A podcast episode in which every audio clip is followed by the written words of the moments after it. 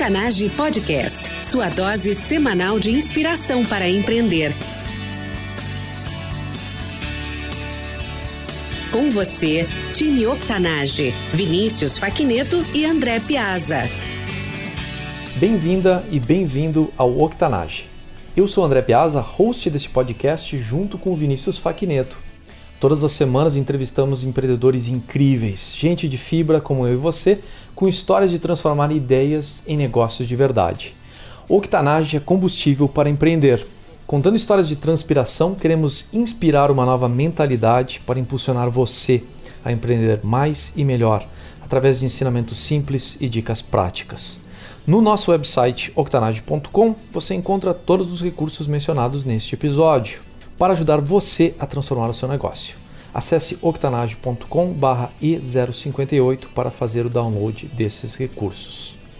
Nossa convidada especial de hoje é advogada com foco em direito de família e sucessões. Ao atuar na profissão, sentiu a necessidade de uma ferramenta em que pudesse trocar conhecimento com os seus colegas e também prospectar clientes, fundando o Linkley, hoje a maior rede social jurídica do Brasil, conectando escritórios de advocacia, legal techs e universidades para gerar oportunidades de negócio. Caroline Francescato, seja muito bem-vinda.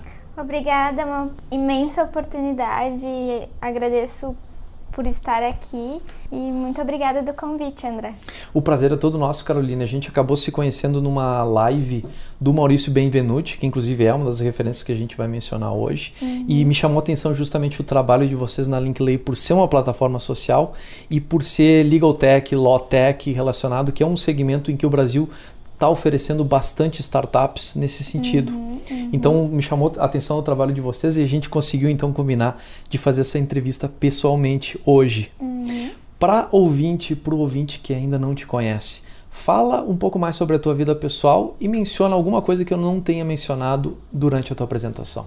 Então, eu, além de advogada, eu sou super entusiasta nessa questão da tecnologia e da inovação. Eu, uma coisa que acho que tu não falou, que eu sou apaixonada por animais e também sou apaixonada por séries e, enfim.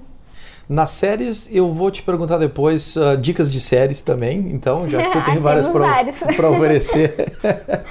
e sobre animais, tu tem algum animal de estimação? Sim, lá em casa eu tenho o Thor que é um filhote de vira-lata com border collie de nove meses e que, enfim, muita energia. Estou aprendendo com ele a, a ter muita energia.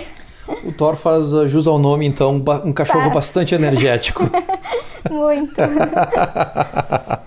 o Linkley já possui mais de 2 mil profissionais utilizando. O público-alvo de vocês são mais de 1.400 universidades, 40 mil escritórios de advocacia e mais de 200 legal techs, que é justamente esse ecossistema que eu mencionei antes.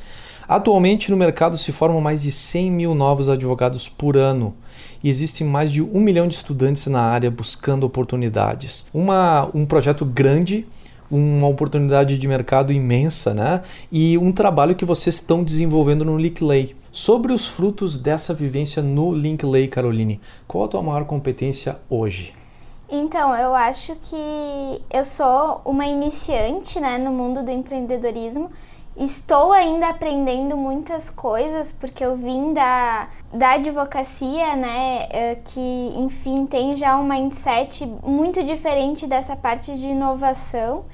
E eu acredito que no Linkley eu consegui mostrar um pouco mais da minha criatividade como empreendedora porque atualmente a gente tá com, está com o projeto muito no início, né? Enfim, uh, não, não temos uh, grandes aportes para marketing, então a gente tem que aprender a lidar com a, a prospecção desses usuários, né? A, a criar uh, formas, ter formas criativas para trazer esse usuário para a plataforma. Então eu acho que uma das minhas grandes competências frente ao Linkley é pensar nessas formas criativas para não gastar muito, mas trazer essa base de usuários. Então, um exemplo que eu posso usar que, enfim, de uma das ideias que eu tive foi, por exemplo, o Linkley Talk, que é um congresso online que a gente faz, não possui gastos, porque a gente faz diretamente via YouTube, e a gente consegue atrair usuários interessados na plataforma. Outras, uh, outras coisas que eu também realizei foi a questão uh, de aproveitar um pouco os concorrentes para nos trazer usuários, né? Então a gente teve algumas iniciativas junto, uh, dentro das plataformas concorrentes para mostrar o nosso serviço. E eu acho que isso explica muito o Linkley atualmente ter mais de 2.300 pessoas, sendo que a gente é a primeira legal tech da cidade de Caxias do Sul, a gente fica aqui no sul do Brasil.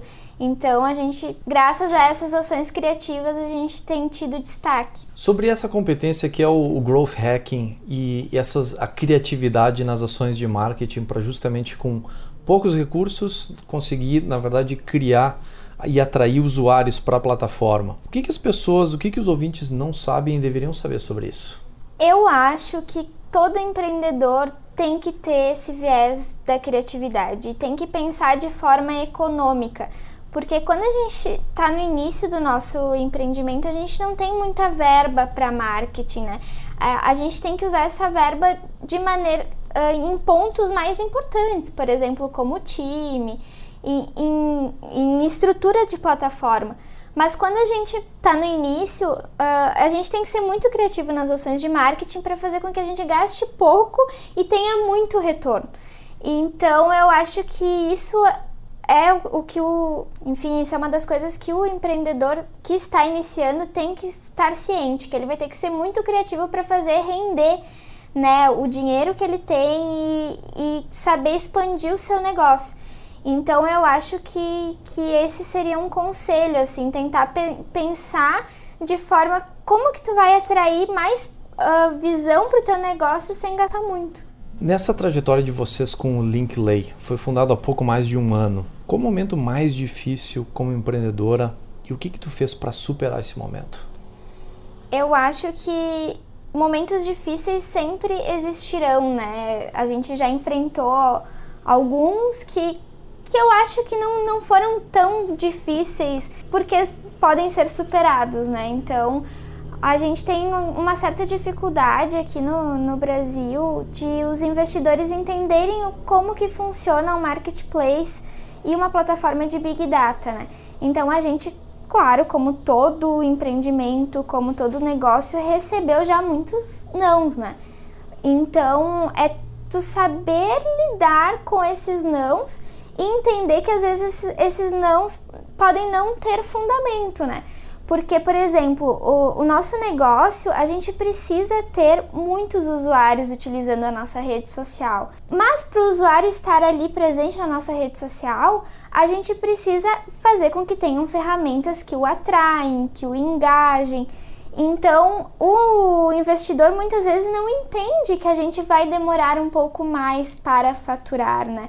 Eu, eu sempre utilizo o caso, por exemplo, do Facebook. O Facebook ganhou um valor de mercado imenso, mas ele demorou muito tempo a ter, existir o seu faturamento.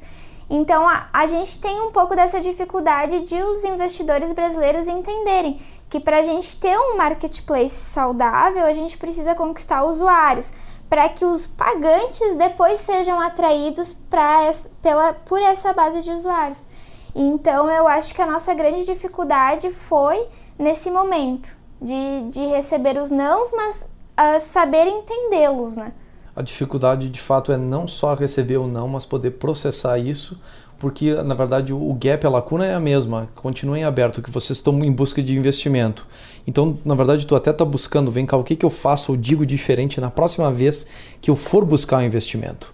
E eu acho que está aí boa parte da ansiedade. Às vezes é perceber que o não aconteceu sem motivo ou simplesmente por, por não entender como vai funcionar ou uh, o modelo de negócios envolvido. É mais ou menos por ali, Caroline? Sim, sim, eu acredito que sim. Até porque atualmente a gente fez algumas ações dessas, como de growth hacking, que a gente comentou e foi a partir dali que a gente começou a crescer nossa base de usuários. E a partir de então a gente teve o contato dos investidores. Mas até a gente chegar nessa base de usuários, a gente teve um gasto, né, para a uhum, plataforma. Uhum. Então foi foi nesse intervalo de tempo que, que não houve o entendimento disso. Agora, enfim, a gente estruturou melhor a plataforma, a nossa base de usuários cresceu. Então, claro que atrai o investidor porque os outros clientes já estão se aproximando, né? Enfim, eu acho que foi que foi muito essa questão de amadurecer o modelo de negócio e saber que não é porque tu teve um não naquele espaço de tempo que tu não vai poder ter o sim daqui um, um, um outro momento. Exatamente. O, a plataforma, a característica dela é que, como são múltiplos usuários, né? no, no caso de vocês, tem o usuário que é o, é o estudante, o acadêmico ou o recém-formado, que é o usuário em si. Tem os escritórios de advocacia que pretendem contratar e tem as posições para oferecer. Tem as legal techs que têm outros uh, produtos e serviços a oferecerem na plataforma. Mas cada vez para te conseguir, na verdade, iniciar a plataforma, tu precisa desse número mínimo de usuários. E para atrair isso tem inclusive uma métrica muito famosa, que é o custo de aquisição do usuário. E, e, isso, na verdade, de, de repente até cai ao longo do tempo, mas basicamente para te ter uma plataforma viável, tu tem que ter uma massa crítica. E até tu atingir a massa crítica, tu vai passar por, por esses momentos de, de desentendimento. As pessoas não vão entender exatamente o que, que tu está oferecendo ou as possibilidades, ou até o entendimento de que, na verdade, o, é parte do modelo de negócios é isso é, até formar massa crítica, não vai ter uma receita fixa. E depois de formar a receita, ter a massa crítica, ainda tem que se desenvolver ofertas e tem que se aproximar cada um desses elementos da plataforma para que possa de fato surgir faturamento e oportunidades. Uhum. Então, de repente, no Brasil o pessoal não está acostumado e até, vamos falar a verdade, não são assim tantas plataformas sociais que são viáveis no mundo. Então as pessoas de fato vão ter um, não vão entender prontamente a proposta, a não ser que estejam familiarizadas com isso. Mas é curioso justamente entender isso que e a gente está passando isso também no, no podcast em, em, contar a história do podcast e atrair investidores em potenciais. A gente passa por esse momento em que tem que explicar como as coisas vão evoluir e como é que funciona. E de outra forma, eu, eu vejo também isso da parte dos investidores eles querem que a gente entenda o modelo de negócio deles. E eu acho que é totalmente normal isso. Uhum, Até porque uhum. se eles estão fazendo um investimento, eles querem saber como eles vão obter o retorno disso. Uhum. E às vezes é de forma bem específica. Então acho que na plataforma, na verdade, esse, esse problema ele é amplificado porque justamente as pessoas não existem tantas plataformas sociais viáveis. Segundo, esse modelo de negócio de, de formar aquisição de usuários demora mais tempo.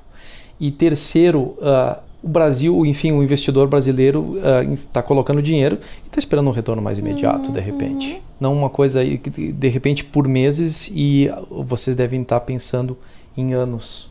É por aí mesmo? Sim, é, na realidade, assim, o Linkley, ele passou por algumas mudanças, a gente pivotou, enfim, a ideia uh, no, no último novembro deste ano e a partir dali a gente teve muitas mudanças na questão da monetização, que eu acho que fica outra dica, né, para os empreendedores que eu que eu aprendi e sou, soube uh, valorizar esse aprendizado, que é ir ao mercado e escutar, né, os potenciais clientes. A gente começou então a ter essas ideias de forma mais criativa, de ah, quem sabe vamos fazer uma competição nas universidades para atrair os alunos para se cadastrarem na plataforma. Ah, quem sabe então a gente vai, fala com a universidade, vamos dar uma palestra para os alunos lá e assim ah, os alunos já conhecem a plataforma. E a partir dali a gente começou a ter contato, daí os escritórios começaram a nos, nos falar: ah, a gente tem problema na captação de talentos. As universidades, ah, a gente tem problema na de oferecimento de empregabilidade para os alunos. Aí nós começamos a pensar, opa, então, né, por que, que a gente não vai utilizar da nossa plataforma, que já está ali rodando, já tem advogados, para agregar todos esses usuários ali dentro e daí assim conseguir monetizar de forma mais rápida e atender né, o anseio de muitos investidores. E a partir de então, de novembro de 2018, a gente reestruturou toda a plataforma e foi aí, enfim, que o nosso modelo de negócio se encaixou, a gente fez a roda girar e agora então a gente tá. Uh, com certeza o que a gente esperava em anos vai cair para meses, né? E, e, já são boas formas de também a, atrair usuários para a base para que eles possam se relacionar lá dentro e criar oportunidades no direito. Magnífico. E é, e é justamente a criatividade que tu mencionava como competência para conseguir colocar uma plataforma, que é justamente identificar esses problemas, tomar ação e de fato fazer essa conexão acontecer. Uhum. A essência da vida empreendedora é a transformação pela qual passa a empreendedora. O que mudou na Caroline que começou o Linkley para a Caroline de hoje? Nossa, André, acho que mudou muito, né? Na realidade, assim, eu vim de uma área completamente diferente, como eu disse anteriormente, né? Eu sou advogada, é uma escola completamente diferente dessa de inovação e tecnologia que a gente está acostumado, né? Então a, a Caroline de hoje em dia é menos séria, né? Não, não é mais tanto aquela advogada séria e sempre indignada com as injustiças, né? ah, eu aprendi, enfim, a, a, lidar um pouco melhor com as pessoas, né? Até porque agora a gente tem um time no Linkley. Então eu acho que foi bastante transformador, assim, o empreendedorismo para mim. Quais os próximos passos pro Linkley agora em 2019? Esse ano, então, a nossa, uma das nossas metas é viajar o Brasil, fazendo palestras nas universidades de direito para mostrar a transformação digital que vem acontecendo na profissão e que muitas universidades e muitos acadêmicos não estão cientes. E a partir de então estreitar esse relacionamento do Linkley com as universidades e com os escritórios e fazer com que a plataforma já é utilizada em todo o Brasil, mas que ela seja cada vez mais utilizada, principalmente para a criação e geração de oportunidades na área que é a mais saturada né, do nosso país. Por que tu diz que a área de direito é a mais saturada do país? Porque atualmente, eu vou dar um exemplo que, que aí vocês vão entender o que eu estou falando, mas o Brasil tem 1.400 universidades de direito. O resto do mundo tem 1.100. Então, o Brasil é o país que mais forma pessoas na área jurídica. Então, assim, existem oportunidades, mas elas precisam ser divulgadas e precisam ser disseminadas. São 100 mil novos advogados também todos os anos. Então, é um, um mercado que só cresce, um mercado que só expande e por isso que a gente quer, enfim, criar novas uh, oportunidades mesmo, né, de negócio para esses profissionais que, assim como eu, buscaram um curso de direito e, e querem uhum. crescer na profissão, né. O que se pode fazer para inspirar mais mulheres a empreender no Brasil? Uma coisa que eu sempre penso é que a gente não pode se ver diferente, né? Eu acho que a gente tem, às vezes, a, a gente tende a mulher mesmo se coloca em posição diferente, né, em relação aos homens. Eu acho que a gente tem que, que mostrar que a gente é igual e que a gente precisa ser tratada da mesma maneira. E ter coragem, não adianta. É, é uma coisa que eu, eu sempre falo aqui, por, até para o time do Linkley, é que a gente tem que botar a cara e fazer sem medo, né? E eu acho que é isso que vai incentivar nós mulheres, é simplesmente mostrar que nós somos tão capazes quanto, né? E que, que se alguém pensar diferente, essa pessoa que é errada, né? Legal. O, eu sei que a gente estava combinando para a entrevista e tu tinha uma pergunta para me fazer em relação ao octanage. Sim. Uh, a pergunta que eu queria fazer é: enfim, vocês já entrevistaram vários empreendedores, mas eu com certeza sei que alguma das dificuldades devem ser coincidentes. E eu gostaria de saber quais, qual é a dificuldade uh, que a maioria dos entrevistados falou sobre, né? De fato, a gente está completando hoje aí quase 60 entrevistas e dá para ver padrões nas respostas e justamente nas dificuldades. Então, uma delas que é recorrente é a dificuldade em obter investimentos. E basicamente todo mundo está atrás disso para justamente colocar o seu negócio numa nova posição para conseguir atrair clientes, usuários, etc. A gente vê muito com muita frequência também em consultores e coaches uh, que têm a dificuldade em criar um pipeline confiável de clientes. Então isso é uma dificuldade recorrente do negócio e até é bastante surpreendente, porque a pessoa em geral já tem uma formação uh, corporativa ou já trabalhou em empresas e está acostumado a ter, na verdade, a atrair com consistência clientes. E quando você se torna consultor, na verdade, isso não acontece. Então isso é, é uma surpresa, é uma surpresa grande que pega muita gente boa de surpresa e acaba inclusive não só uh, tomando recursos, mas uh, tomando tempo. O consultor quando começa na carreira de consultor ele espera fazer consultoria. E quando ele vai ver, na verdade, ele está investindo 50%, às vezes no início até mais tempo, atraindo clientes. Então essa aí é recorrente. Uh, outra coisa que é bastante comum é uh, validar o modelo de negócios, a oferta e o mercado. Então essas três coisas são dificuldades recorrentes e eu vejo que as pessoas às vezes nem notam que é isso que elas precisam fazer. Que às vezes ela, elas têm ideias boas, criativas, com potencial, mas se não tiver a validação feita, além de estar tá investindo tempo em algo que não tem valor, às vezes está fazendo do jeito errado. Então isso aí é uma coisa e é, é muito sutil e é uma coisa que a gente mesmo no Octanage percebe isso. Uh, qual é a próxima validação que a gente tem que fazer? Como é que eu faço essa validação? E mesmo com esse espírito investigativo, uh, experimental, de fazer testes, é muito fácil a gente se enganar e tomar direções erradas no negócio. E por fim, outra coisa que é muito sutil, as pessoas às vezes não notam, que é a dor que levou à opção por empreender. Essa é muitas das respostas que a gente tem no podcast. As pessoas falam: olha, eu tentei fazer alguma coisa, não deu certo e eu vi que tinha uma oportunidade de negócios. Ou eu tive essa ideia, fui tentar fazer acontecer e aí encontrei todas essas dificuldades. Então, às vezes, o iniciar o empreendimento ou ter o primeiro sucesso, a primeira receita, é justamente a dor que, na verdade, leva as pessoas adiante no empreendimento. Isso é tão curioso e, na verdade, é um, talvez um fato não explorado no tema inovação. Uma das fontes mais confiáveis da inovação é a dor que a gente, como usuário, como pessoa, experimenta. Então, são essas, em geral, as dificuldades mais expostas pelas pessoas aqui no Octanage. Eu acho que muita questão ali também da gente se apaixonar pelo problema, né, que a gente resolve, não só pelo produto, né? Então a gente tem que resolver realmente essa dor, né, do, do usuário. Se a gente não resolve essa dor, a gente não tem produto, não tem, não vai conseguir, né, fazer com que o negócio cresça e validar toda a ideia, né? Bem legal que tu tá falando disso, porque eu, eu cheguei aqui e te encontrei, na verdade, com um exemplar da Startup Enxuta, do Eric uhum. Ries, né? aqui do lado. Então foi bem legal que a, a, a gente tinha falado de, de validação e tudo mais, e tu já estava exatamente pensando, trabalhando, refletindo a respeito disso.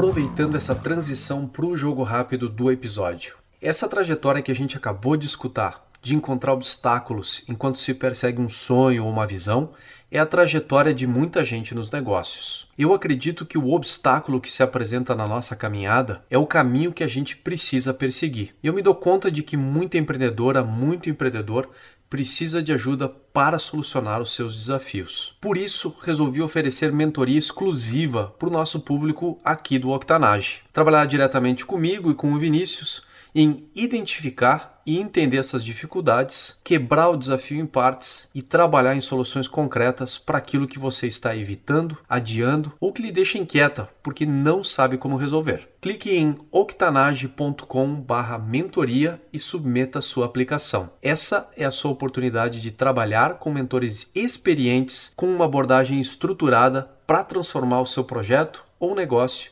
agora em 2019. Jogo Rápido. No Jogo Rápido, coletamos dicas e recursos no formato de perguntas curtas e respostas rápidas. Faça o download desse recurso em octanage.com/e058. Caroline, qual o hábito pessoal e diário que mais contribui para o teu sucesso? Olha, o meu hábito diário é conversar. Eu adoro conversar, converso bastante, sou uma pessoa assim que, que posso passar horas aqui conversando contigo e eu acho que isso é, é, é importante, principalmente na questão do, do time aqui. Eu sempre chego, converso, quero saber se eles tiveram alguma ideia, se enfim tem alguma novidade. E também para a questão de networking, né? Então Quantas vezes eu disse, ah, eu sou empreendedora, estou com uma rede social e dali surgiu uma oportunidade de negócio, né? Então é essencial. O que você, como empreendedora, não pode viver sem? É, parece assim meio lógico, mas eu não consigo viver sem internet.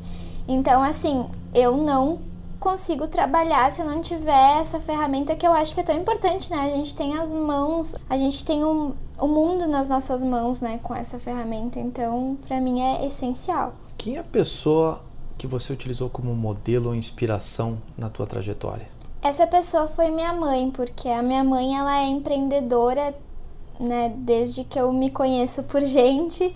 E ela sempre me foi um exemplo, porque ela atualmente é gestora de 60 pessoas. Então ela é quem eu é o meu espelho que eu procuro sempre usar os exemplos dela né, na, na minha empresa. Dica de uma ferramenta ou recurso online para empreendedores.